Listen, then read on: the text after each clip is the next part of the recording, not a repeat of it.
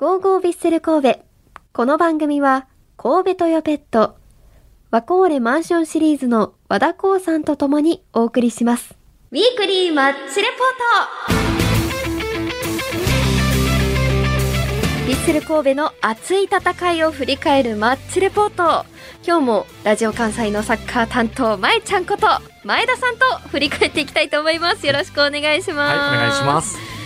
さあ、まえちゃんの見て聞いてやってみて驚いたことを聞きたいなと思うんですけど、はちなみに番組ディレクターのはい、たっちゃんは、はい。お城とか歴史が好きっていうことでそうですね。なんか白くなった姫路城を見に行ったって。でもめっちゃ白くて驚いたって言ってました。まだ行ったこと、えー、綺麗になってからは行ってないですね。姫路城が白いってことも私知らなかったんですよねたっちゃんに聞くまで。えはい白白いですけど、さらに綺麗になった。真っ白で、まあそさっきね、うん写真見せてもらったんですけど、なんか縁だけが黒くてお城自体はすごい瓦とかはめっちゃ真っ白なんですよね変わ変わるまあまあ違うのか？違うかなと。ちょっと話はさておき。さておき、はい。さておき、はい前田さんの見て聞いて、はい。やってみて驚いたこと教えてください。聞いてというかやっぱりこうサッカーのことを考えると、うん、イニエスタ選手って実際、まあ、ずっとこうテレビ越しに見てた選手がこうヴィッセルに来てその最初にこうピッチ立ってプレーした時のあの感動というか改めてこう現場で見た時というのはいやー本当にこれが世界ワールドスタンダードなんだっていう。まあ、自分もちょっとサッカーやってたちょっとだけやってた端くれですけどもう全然その視野というか予想もつかないところにパッと出てくるとかそういうのっていうのは改めて見て感動しましたしそういう選手が日本にいる神戸にいるんだなってことが本当にまあその場に入れるまあなんかねこうちょっとなんかテンプレ的な言葉ですけど、い。幸せだなっていうのを改めて感じてましたね、本当に。コメントが素晴らしすぎませんか、メッセージテーマでそのちゃんとサッカーのいい話をしてくだサッカー番組ですよね 一応、確かに、はい、私とたっちゃんが違う話しちょてたんですね。っとちょっと脱線しましたね。はい。ありがとうございます。やっぱりファンタジスタっていう言葉があるくらい、イニエスタ選手やはっぱり本当に今ヴィッ神戸でうん。生で見ておきたい選手、まあ誰しもがそうだとは思うんですけど、はい。まあ、年齢が経ったとはいえやっぱりプレーが錆びないというか、はい。本当に素晴らしいのでこのこの週末とかも楽しみですよね。はい、本当になんかサッカー全然わからない人から見ても、なんか魔法使ってるみたいに見えますよね。本当にスタジアムがおおってどよめうんくシーンがやっぱりボールを持った途端に何度もある選手なかなかいないんで日はい。本では、日本でいう世界でもなかなかいないんですけど、うんうん。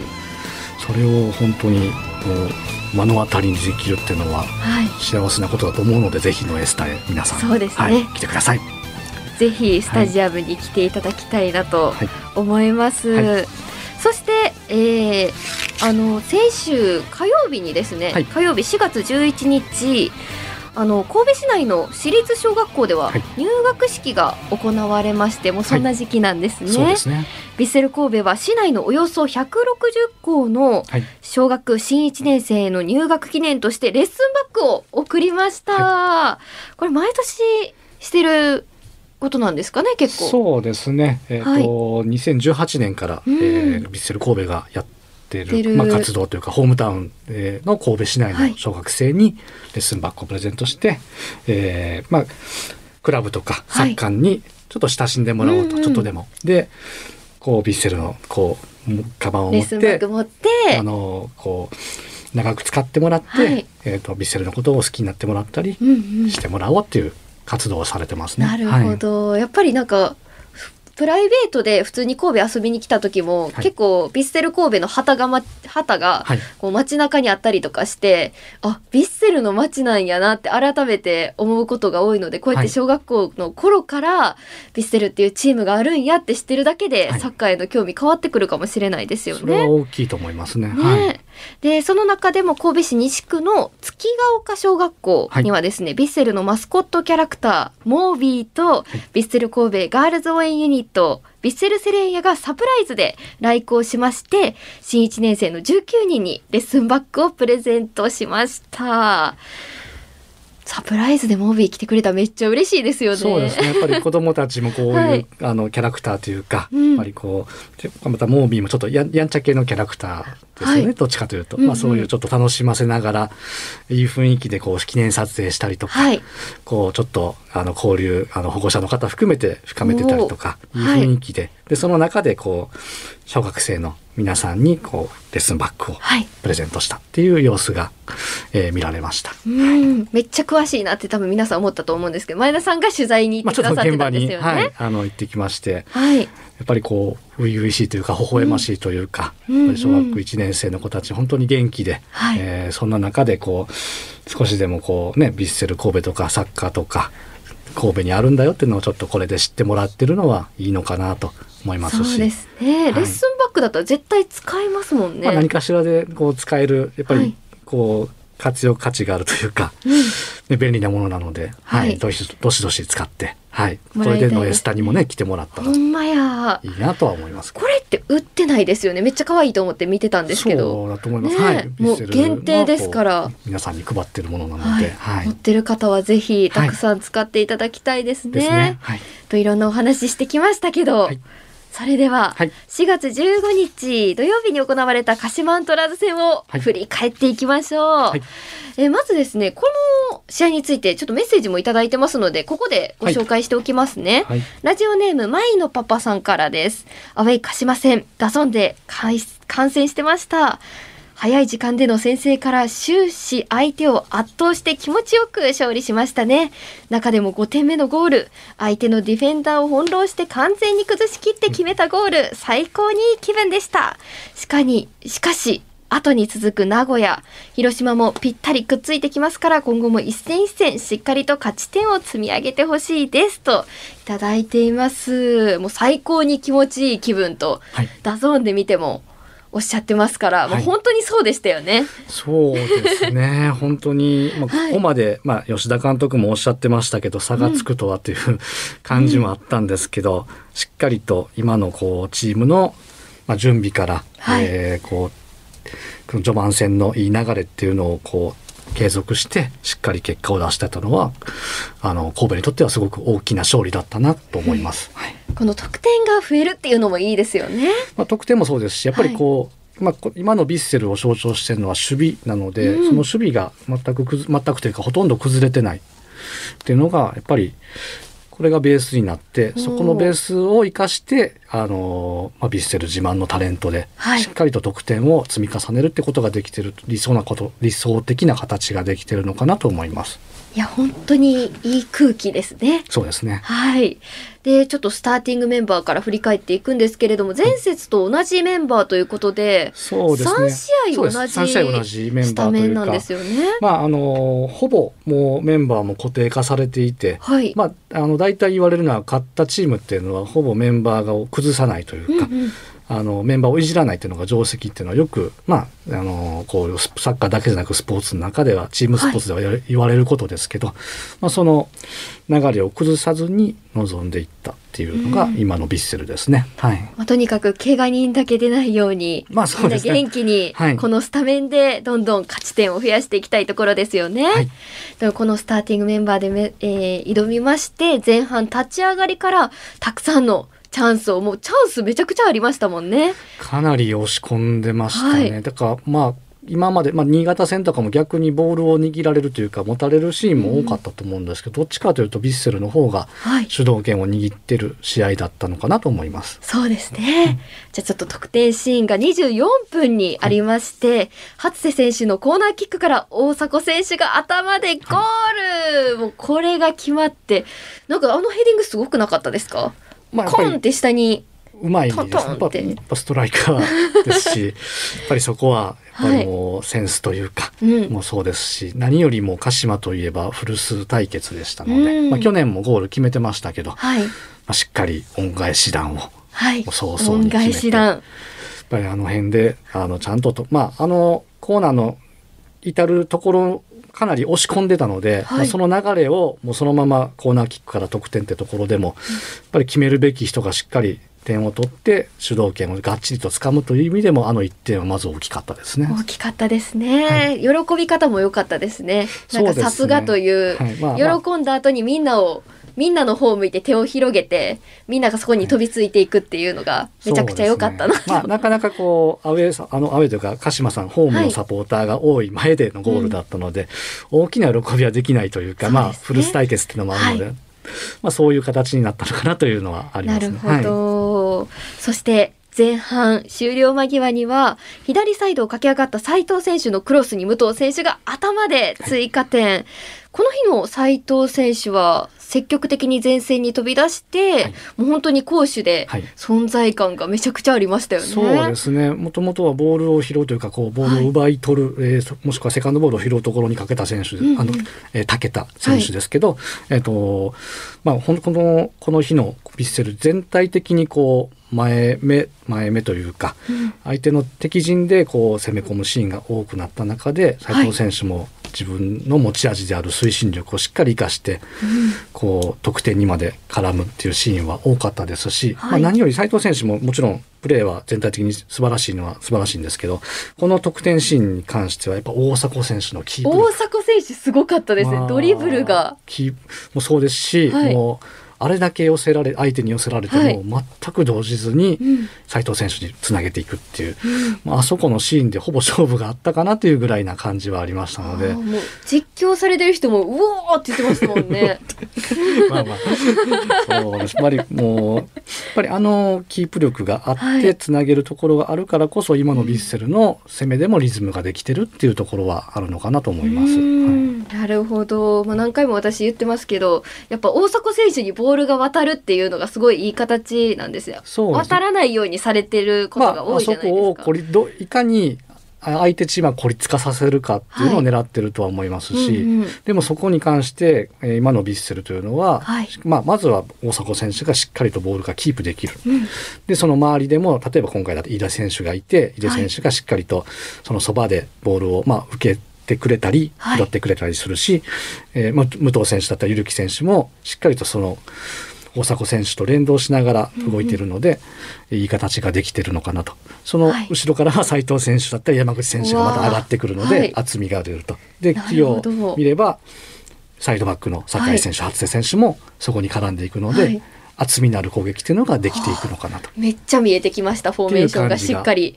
今のヴィッセルのいい時にはあるのかなと思いますね。うんなるほど、なんかもう本当にセカンドボールの回収率っていうんですか、はいなんかそのそれもすごい早いというそうかですね。どっちかのボールか分かんないものはもう全部ヴィッセルになってる気はしましたし、本当に危険なシーンもなく、まあそうです。まあもちろん相手も、えはいーと特徴ある選手がいっぱいいますので、うんうんまあある程度こうペナルティーエリアの手前ぐらいまでははい。来られることもあるとは思うんですけど、まあ鹿島戦もそうでしたけど、うん。まあ、そこまでこう崩されたっていうのがないので、ないですね。今は、まあ、そういった意味でもはい。組織としても安定してるのかなとは思います。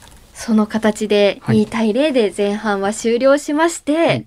後半もまだまだあるんですよね。ね。後半開始早々はにい。ペナルティーキックを獲得したはい、神戸なんですけれど大迫選手がこれも冷静に右隅に決めてはい。2ゴール。そうです。この日のはい。2点目、まあ二点目。やっぱりこの試合のあの頭後半の頭というか出だしでもうここである意味ダメをダメ押しという言い方がうんうんおかしいですけど、試合を決めたなっていう感じはありますのではい。相手のまあ戦意もまあホームとはいえかなりここはあのこの1点というのはお落ちたというか、うん。大きかったのかなと思いますしそうね。そういう試合の入りで、はい。えー、と例えば2-0から1点返されたら結構その1点返した方が勢いづいて、はい。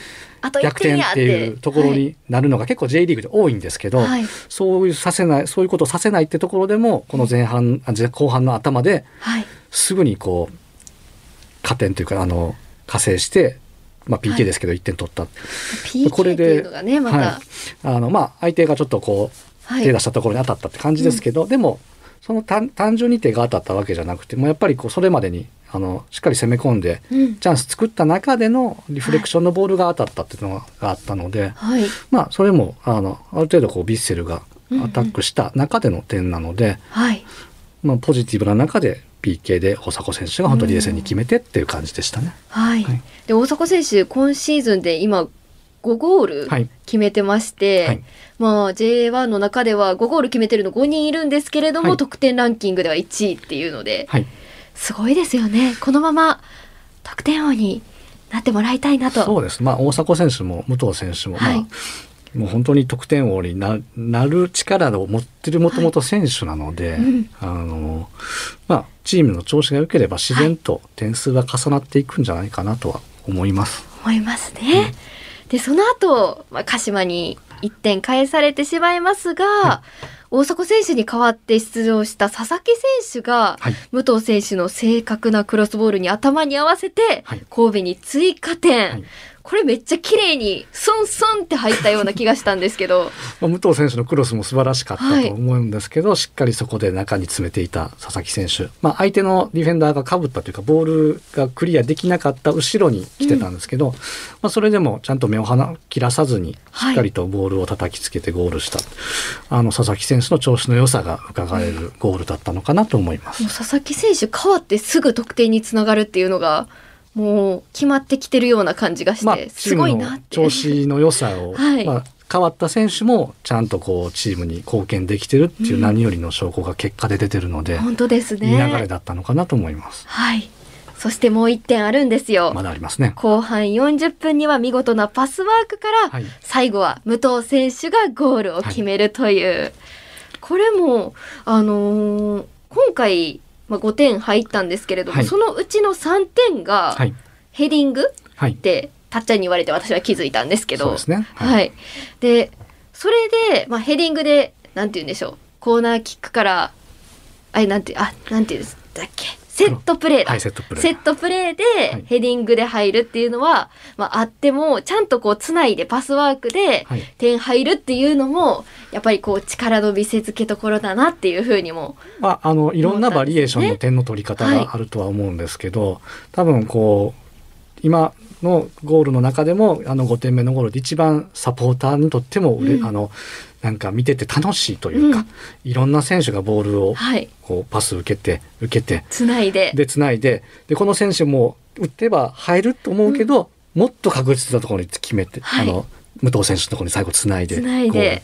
なんかもう、相手からすると、はい。もう、もうやられたというか、もうどうしようもないというか、もうお手上げみたいな、そんな決め切ったところなんですなのね。で、はいあの、そういう意味でも、あの、本当にもうダメのダメを押したというか、あの、もう鹿島にも 立ち上がれないぐらいにはい決めたってい申し訳ないですけどもう、まあでもやったったぞって感じはい、そんな感じですね。はい。はい。でもこの日雨雨だったのにこんなにすごいなとも思ったんですけど、はい。雨の日ってすいませんちょっと試合から離れるんですけど、はいサポーターってどんな感じでいてたらいいのかなっていうカッパですよね。まあそうですね。本庁とかで 本が多いのかなと。なかなか傘はさせないので。そうですよね。まあでも本当にあのね、鹿島って海沿いなので、はい海風とかも結構激しくて、うんうんもしかしたらちょっと寒かったのかなと思うんですけど、うん雨降ってたら、はいまあその中でも本当にあそこに行って応援、あのサポーターの声援っていうのはかなり選手を勇気づけたんじゃないかなと思います。ね。もう本当にいい雰囲気ですね。でこちら J1 最多8回のそれで、まあ、5対1で試合は終わったんですけれども J1 最多8回の優勝を誇る鹿島アントラーズ相手に5得点はいと大勝っていうのは、本当に5得点っていうのがすごいみたいで1995年の9月2日のベルディ川崎戦以来28年ぶりっていうので。鹿島がホームではい。5点取られたっていうのが、あ、まあそうですね。鹿島がまあ5点で失点するっていうのがすごいね。鹿島的にはやっぱり本当に辛い試合になったのかなとは思うんですけど、うんはい。本当にまああのさっきにも言いましたけどチーム状態の良さ出来不出来っていうのが本当にそのまま試合に現れた、うん、のがこの結果だったのかなと思いますし、はい。まあ、ヴィッセルとしてはそういう時に今までだったらもしかしたら相手に付き合って相手の調子に付き合ってはい。同じような戦いをしてたのが、ちゃんと自分たちのやるべきことをやってうん。結果を出したってところにすごく意義がある試合だったのかなと思います。なるほど。もう本当にいい雰囲気だなと思うんですけど、まスタメンもこれで固まってるとは思うんですけど、はい。さっきおっしゃってたイニエスタ選手とかって、やっぱどのあたりで出てくるのかなって皆さん気になると思うんですよね。そうですね。でもまあいい流れの時は今の流れが続くのかなと思うんですけど、はい。絶対にこれからチームとして苦しい時出てくると思うので、うん。そういう時にやっぱり流れをもう一瞬で変えられるイニエスタ選手の存在っていうのは、まあ、近いうちに出てくるんじゃないかなとか思いますし。もしれないですね。はい。もう他にもたくさん選手いますから。そうですね。いい、はい。あの本当に監督は常々常々言ってますけどうん。嬉しい悩みと、嬉しい悩み。はい。まあ、それが続くといいのかなとは思いますね。そうですね、はでこれからの試合ももう強い相手たくさん出てくると思いますが、はい。楽しみに応援していきたいと思います、はい。え今週はですね4月19日水曜日にエディオンスタジアム広島にてルヴァンカップグループステージ第4節のサンフレッチェ広島との対戦となります。前回逆に5失点したそうですね。相手となりますので、今度こそ勝利を、はい、本当にはい一矢報うというか、もうリベンジしてほしいですよね。リベンジはいでしっかり5点取ってきてほしいですね。はい そして4月22日土曜日には J1 リーグ第9節がありまして、現在5位の横浜 F・ マリノスとの対戦となります。去年のチャンピオンチームですね。はい。はいそこと戦うわけですから、はい、去年のチャンピオンチームと今チャンピオンのチームです。そうです。あの去年は目の前で優勝を見せつけられてしまった相手なので、ちょっとまあ、そこれこそリベンジじゃないですけど、今年のこの今までの成果をはい。しっかりこと王者相手に発揮してはいって。感じですね。。そうですすね。それがホームのノエビアスタジアム神戸で、はい夜7時からキックオフとなりますので、足を運べる皆さんはぜひ遊びに来ていただけたらなと思います。はい、力強い応援をしてほしいですね。そうですね。はい。以上、ウィークリーマッチレポートでした。